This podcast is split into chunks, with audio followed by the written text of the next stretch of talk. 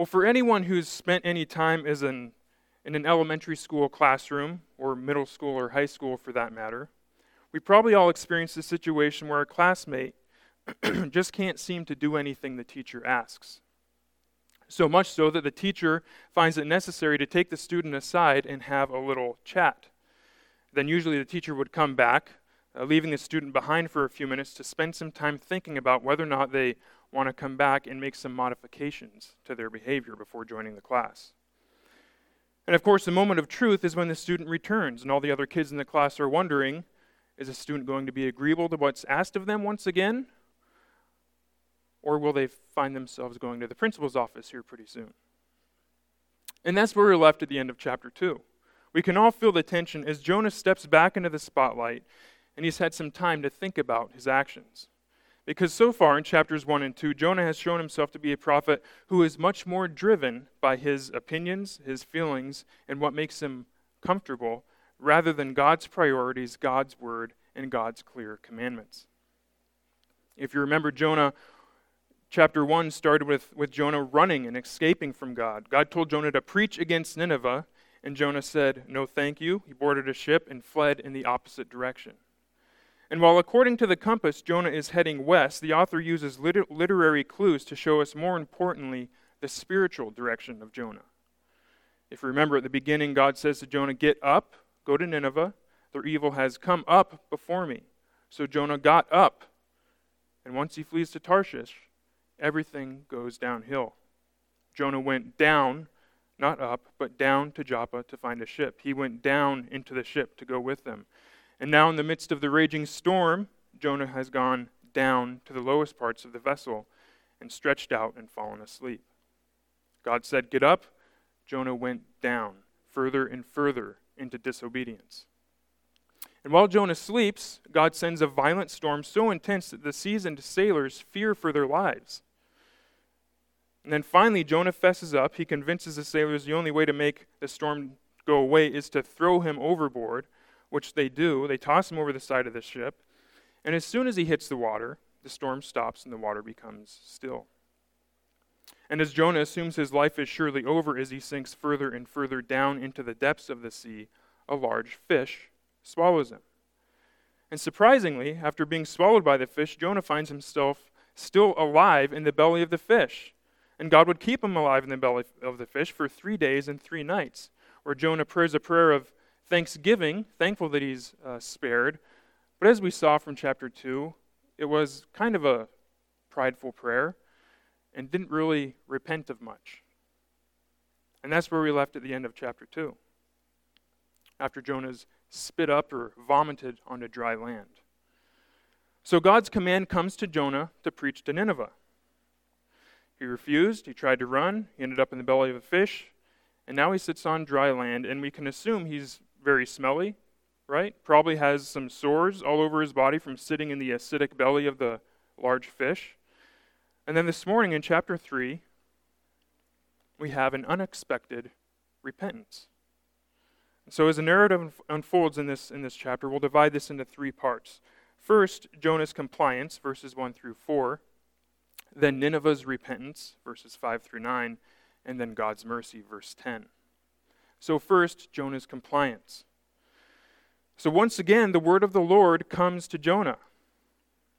We're not told how much time passes between Jonah being vomited up on, on dry land, but God's word comes to him once again.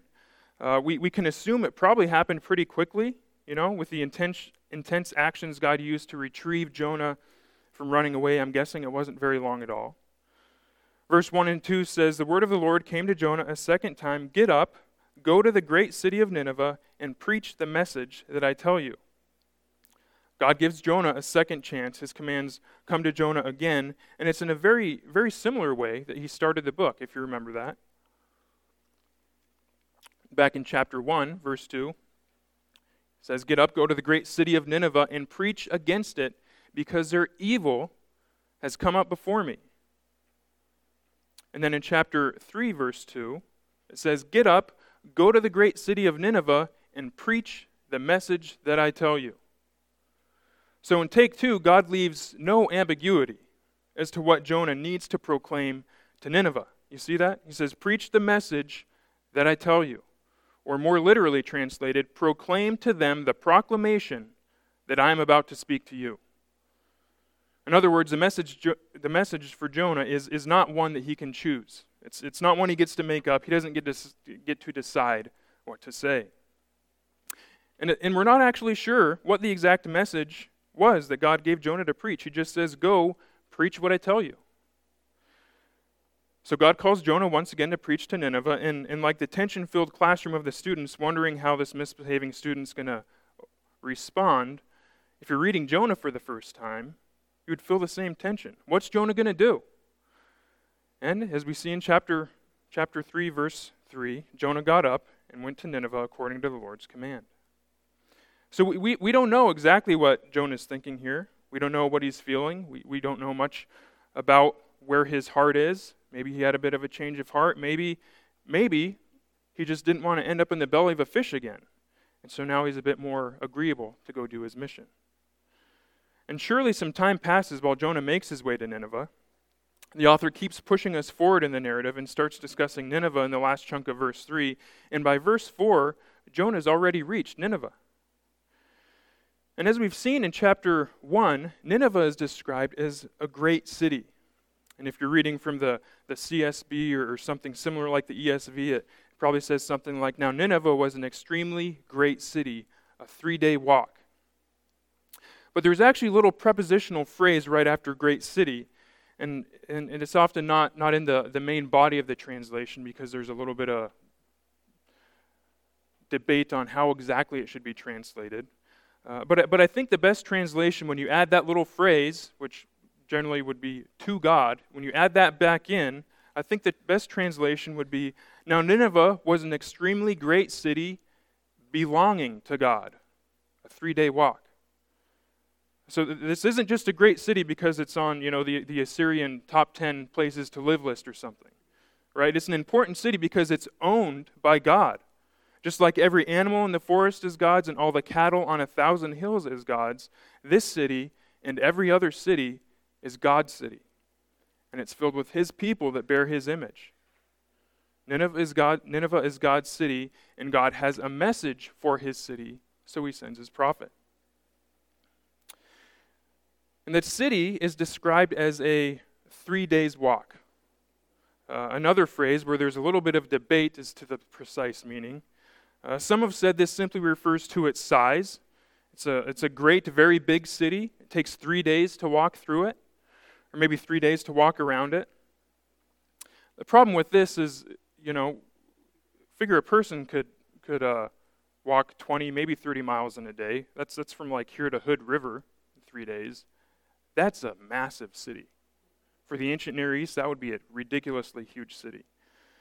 Um, so, so I don't think it, it refers to its size. And, and then later on, we, we have historians talking about how after Jonah's time, the city eventually grew to about seven miles in circumference, which one could do in a few hours. So I don't think it's its size. Some have said it refers to its great wickedness. Just like Jonah spending three days in the fish represented near death and destruction, calling the city a three day walk refers to the city's proximity to destruction. So the thinking goes. Which there may be something to that. But I think what makes most sense is that Nineveh is an important city. And as was normal in those days, when a messenger or prophet or someone important made an official visit to a city, it was often a three day event. The first day, you'd get to the city and get settled in, maybe meet a few people. The next day, you'd, probably meet some more officials, perhaps having, have even a meeting with the king and actually deliver the message you have and then wrap things up on the third day and leave. Normal protocol for that time. So the three day walk is, is just a way to speak about cultural norms for a city, for visiting a city, uh, not necessarily its size. And then finally, in verse 4, Jonah, Jonah makes his proclamation. In 40 days, Nineveh will be demolished. Very short, very to the point. Is this the entire message? uh, that God instructed him to proclaim? We're not sure. Is this everything Jonah said? We're, not sure. The text doesn't say. There, there certainly could have been more to his message, but, But all we have is what the text tells us. But did you notice when his message was proclaimed by Jonah? Day one. You see that? Jonah set out on the first day of his, of his walk in the city and proclaimed, In 40 days, Nineveh will be demolished. It's a three day job. He probably hasn't met with any officials yet. He certainly hasn't met with the king, as we'll see later on. But day one, as soon as he's able, Jonah is proclaiming his message. So, why did Jonah only preach one day? Well, at least part of the reason, as we'll soon see, he, he didn't necessarily need to do it day two and three because the Ninevites beat him to it. His message spread like wildfire through the city.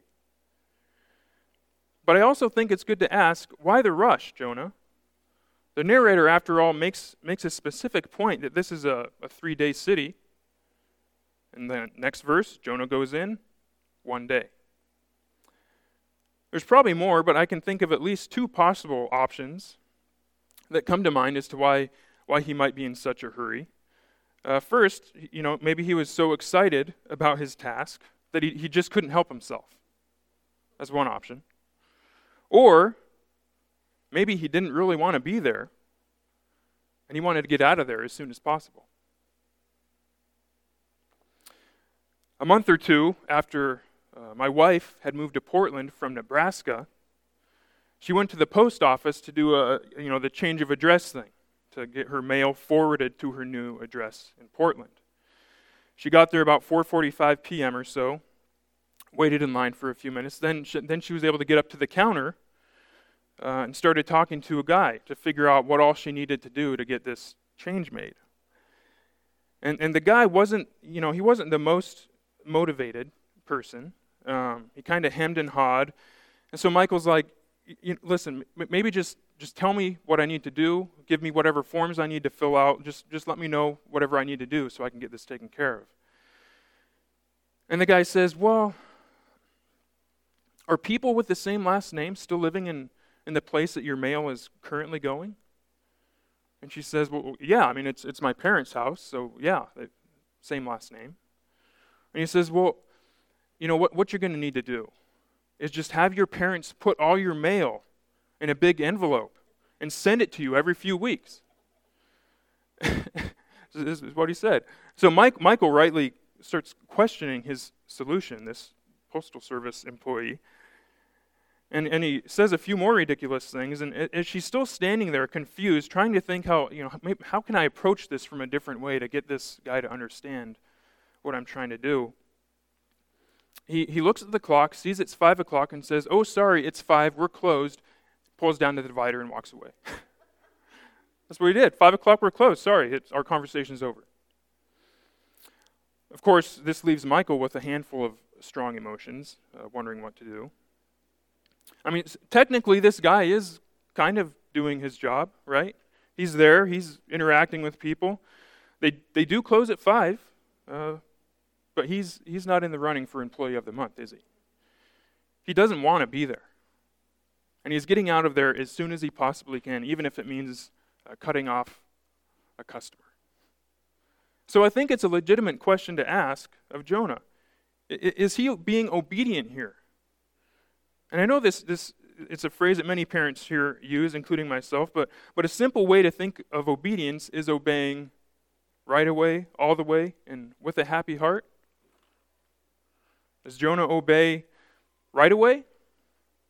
Yeah, he, he does. He's, he's going, he's on it. All the way? Kind of. I mean, the, the message gets to everyone, but he's, he's, he's good after day one, he's out. He's good with a happy heart? Well, if we've learned anything from chapters 1 and 2, not to mention what we haven't even got to in chapter 4, probably not. He, blatantly runs from God in chapter 1 to avoid this job. Then in chapter 2, after being swallowed by a fish, he does pray to God and is thankful for being rescued, but it's not a very humble prayer, and he never really repents. And while you can't judge a book by its cover, once you get a few chapters in, you have a pretty good idea. So I ask you, as I ask myself, how, how are we doing with obedience? Do, do we just give lip service to the difficult things God commands us to do? Or, or maybe do them, but in such a way that shows our, our hearts are, are not completely on board? And, and we have the kids in here this week as well, so I'll specifically ask you Are you obeying your parents well? Or are you doing what God calls you to do in His Word? Do you happily and quickly do what you're asked? It's not always easy, but this is what God calls us to do. So we have Jonah's compliance. Notice I didn't use the word obedience, Jonah's compliance. And now, verse 5 through 9, we come to Nineveh's repentance. And let me just read it again because this, this really is amazing. Verse 5 The people of Nineveh believed God. They proclaimed a fast and dressed in sackcloth from the greatest of them to the least. When the word reached the king of Nineveh, he got up from his throne, took off his royal robe, covered himself with sackcloth, and sat in ashes. Then he issued a decree to, in Nineveh By the order of the king and his nobles, no person or animal, herd or flock is to taste anything at all. They must not eat or drink water. Furthermore, both people and animals must be covered with sackcloth, and everyone must call out earnestly to God. We must turn, each must turn from his evil ways and his wrongdoings. Who knows? Maybe God will turn and relent. He may turn from his burning anger so that we will not perish. See, the narrator now focuses on Nineveh's response to Jonah's message. And for some of us who may be more familiar with the story of Jonah, the response may not be as surprising to us because we've heard the story so many times. But surely for any Jewish person hearing this for the first time, it would be an, it would, it would just be astonishing to say the least. To have a city the likes of Nineveh repent like this is, is certainly unexpected. We discussed this a bit back in chapter 1, but Nineveh was part of the Assyrian Empire, where, who, who were known for, for engaging in warfare in some incredibly disturbing ways. Uh, as, as one historian notes, Assyrian history is as gory and blood curdling a history as we know. Uh, one of the more tame examples is after capturing victims, they would cut off their legs and one arm so they could force their victims to shake their hands. So it's just an incredibly wicked city. And, and it does make us wonder, at least from a human perspective, culturally, politically, historically, why would such a violent people be so quick to repent?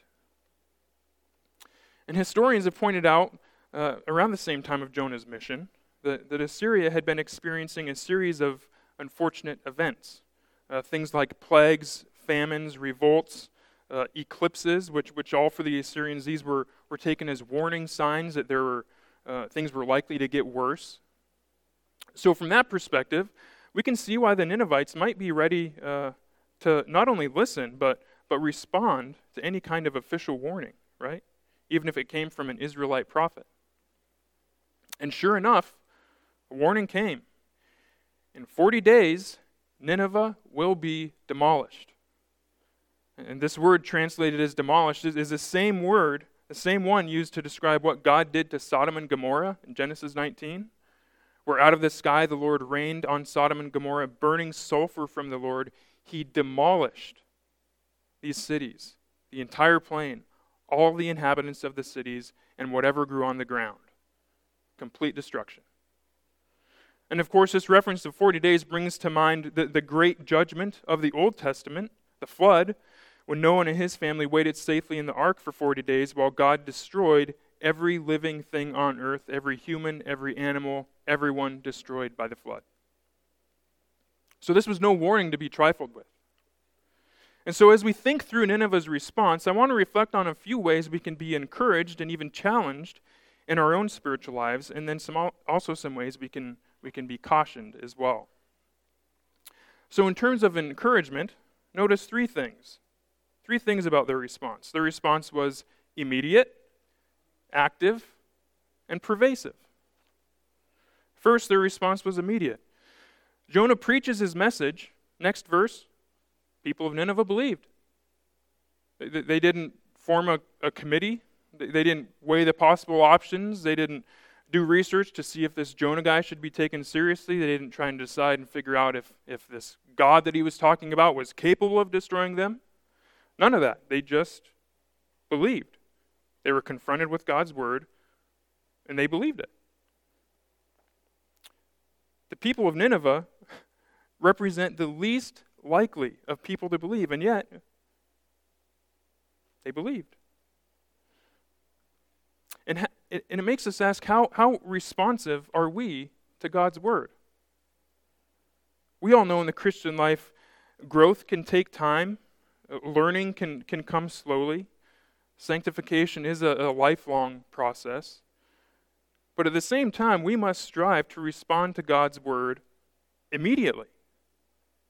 We need, we need to let ourselves feel the pressure to respond to God's word right away, let, letting the Holy Spirit guide us as we respond immediately. This is what we should be striving for. Second, their response was active. Their immediate response translates into immediate action. Look at all the active ways they responded. It's, it's almost overwhelming reading through all, all of it and seeing all the different actions they take in repentance. They proclaimed a fast, dressed in sackcloth. When the king heard of it, he got up from his throne, took off his robe, covered himself in sackcloth, sat in ashes. By the order of the king, no person or animal can eat or drink anything. Every person and animal must be covered in sackcloth. Everyone must call out to God. Everyone must turn from their evil ways and wrongdoing. It just keeps coming. And many of these things we see elsewhere in Scripture, but even for the Assyrians, this, this practice of, of making oneself uncomfortable, which all these things do, was a way to show self denial and mourning over one's actions. Not only do they dress in uncomfortable sackcloth, but they, they, they stop eating food and even drinking water. I mean, go, going a day or two without food is, is uncomfortable, but it's not horrible, you know. But going a day or two without water, that's uncomfortable. That's very uncomfortable. How do you think the little kids and infants felt? No milk, no water, no food. Every person in Nineveh was doing this. When was the last time you felt uncomfortable because of the actions you were taking to put to sin to put sin to death in your life.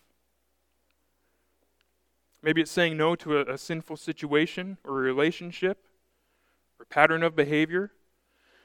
Maybe it's removing things from your house in order to avoid temptation. Maybe it's humbling yourself and asking for forgiveness.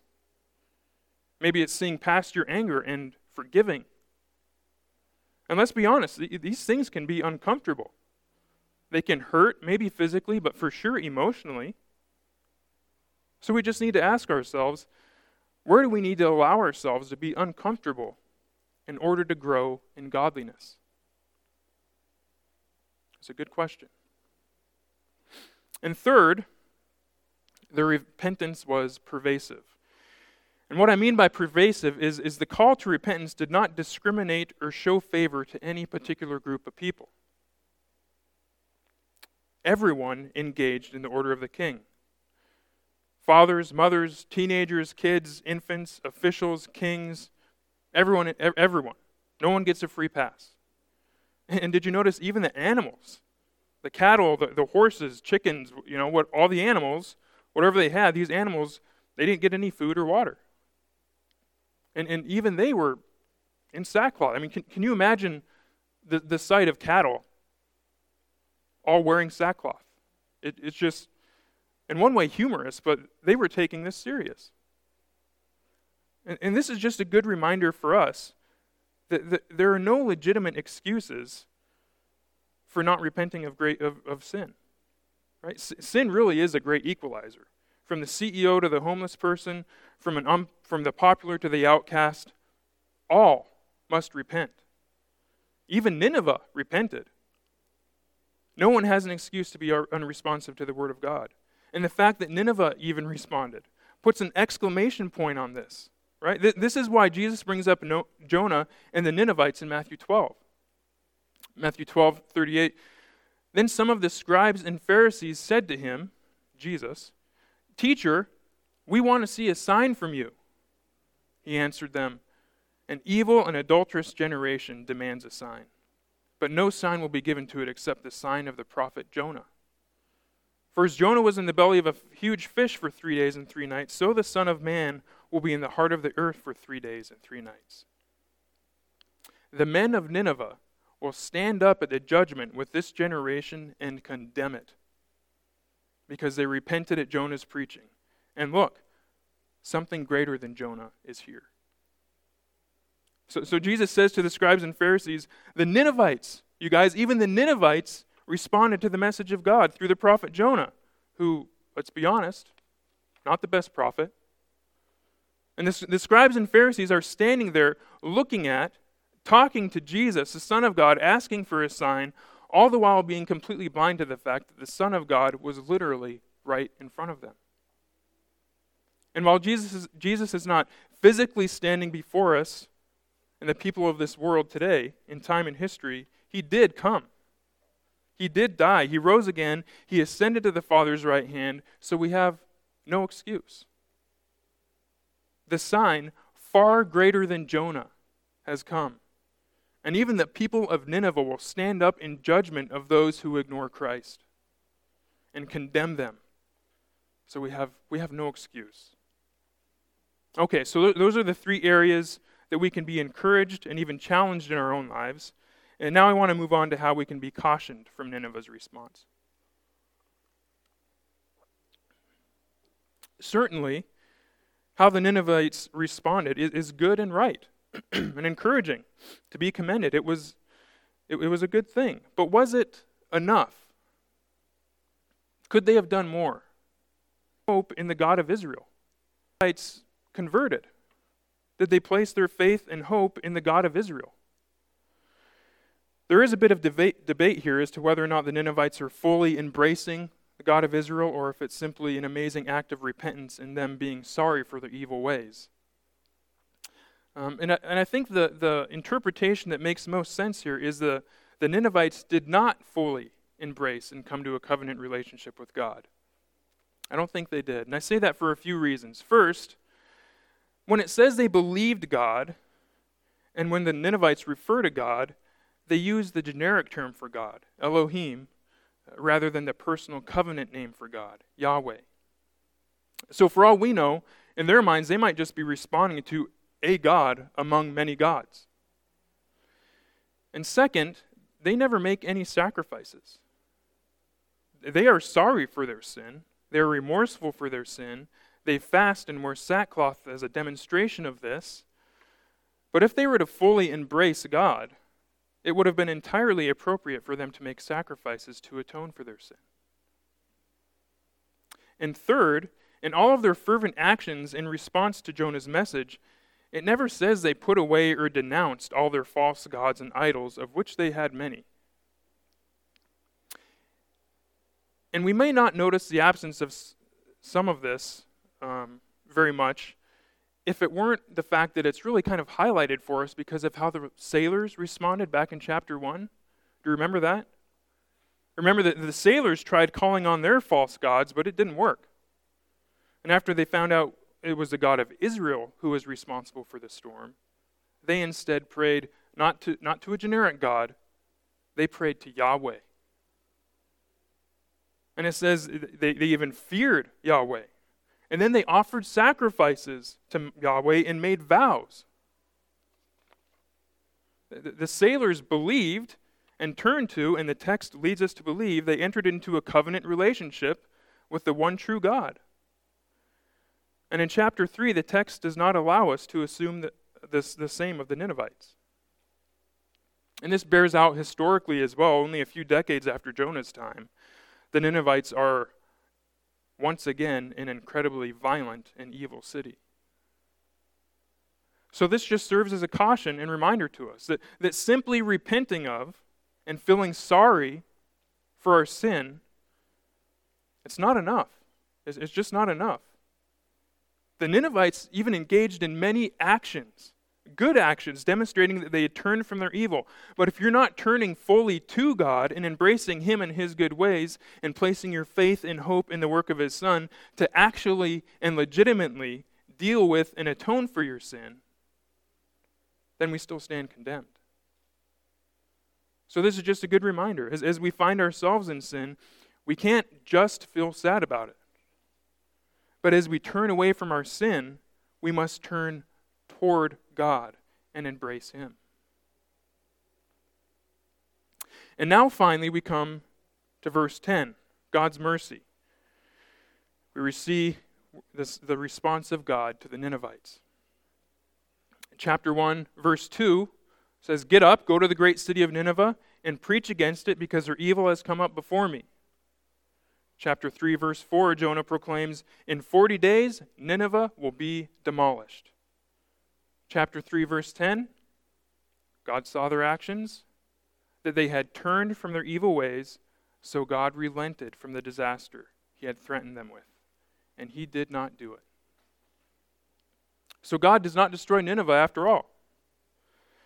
And right away, we come, come to an issue that, that gets a lot of attention and discussion, that being that God seems to change his mind.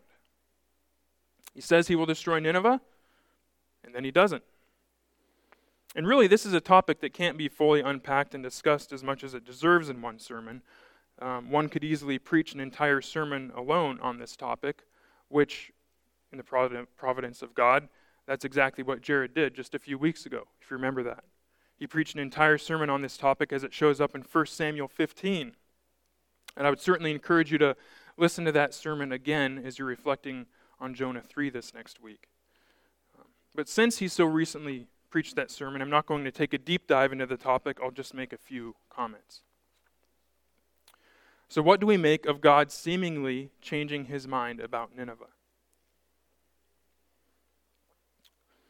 Well, first, just a reminder that while, while we certainly can know God in a genuine, real, and intimate way, we cannot know Him exhaustively.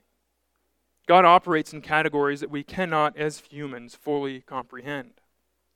So we come to topics like this with humility, knowing that we don't know what's going on behind the scenes in the counsel of God. And that's okay.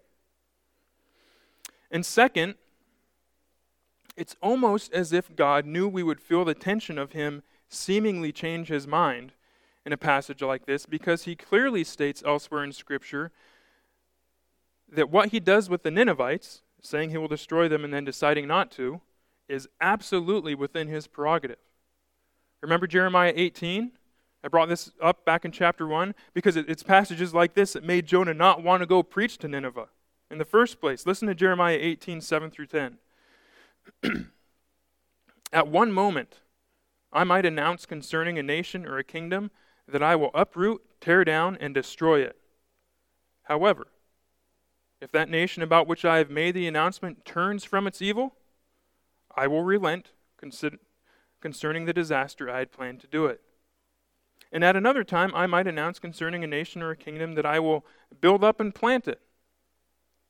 However, if it does what is evil in my sight by not listening to me, I will relent concerning the good I had said I would do to it. You see that? God, God is not bound to our assumed progression of his plans that we infer from something he says. And I'll say that again. God is not bound to our assumed progression of his plans that we infer from something he says. So while we may assume God must destroy Nineveh because, their evil has come up before him and he says he's going to destroy them, God in no way contradicts himself by saying, No, I won't. They repented. I'm going to be merciful. Do they deserve to be destroyed? Absolutely. Absolutely, they deserve to be destroyed. For the wages of sin is death. And God does not claim here that He's giving them what they deserve. This is completely an act of mercy. God saw they turned from their evil, and he relented. And one final thing we see here that, that even as God says he will destroy Nineveh because of their evil, he is telling this to his prophet Jonah, instructing him to go tell this message to Nineveh. Why, why would he do that unless it was within the realm of, of possibilities that he would be merciful to Nineveh? If he wanted to destroy Nineveh, it's perfectly within his right to just destroy Nineveh. He could just rain fire down upon it like he did Sodom and Gomorrah. He doesn't need to send a prophet or warn them for that. And hopefully we say amen to all of this. Because while we may be tempted to do tempted to want Nineveh destroyed because of their evil, while we may want Nineveh to get what they deserve, if we're honest with ourselves and we look closely, we see a mirror reflecting our own evil hearts that rightly deserve destruction. And praise be to God, God didn't send us his prophet Jonah. He sent us a prophet, priest, and king. He sent us his only son to not only warn us of destruction, but to atone for our sinful and evil hearts, to provide a means so that God could not just be merciful for a moment in history like he did with the Ninevites and then destroy them later on, but he offered his son so as the ultimate sacrifice so when we place our faith in him, we can enjoy everlasting and eternal mercy. Mercy that we, we so very much do not deserve. But we indeed get as we are raised to new life and united to his son. The defiant prophet Jonah spent three days in the belly of a fish, then was rescued, shown mercy by God, only then to sit down and pout, as we'll see in chapter 4, because God dared to show mercy to a people who didn't deserve it. While Jesus spent three days in the grave only to be raised from the dead, not, not to pout, but to make God's mercy available to those who don't deserve it. The people like the Ninevites, the people like Jonah, people like us. Does, does the mercy you've been shown by God compel you to judge other people who are evil or to point those people to Christ? to the one who destroyed death on the cross, so that all who come to him could have everlasting life. Let's pray.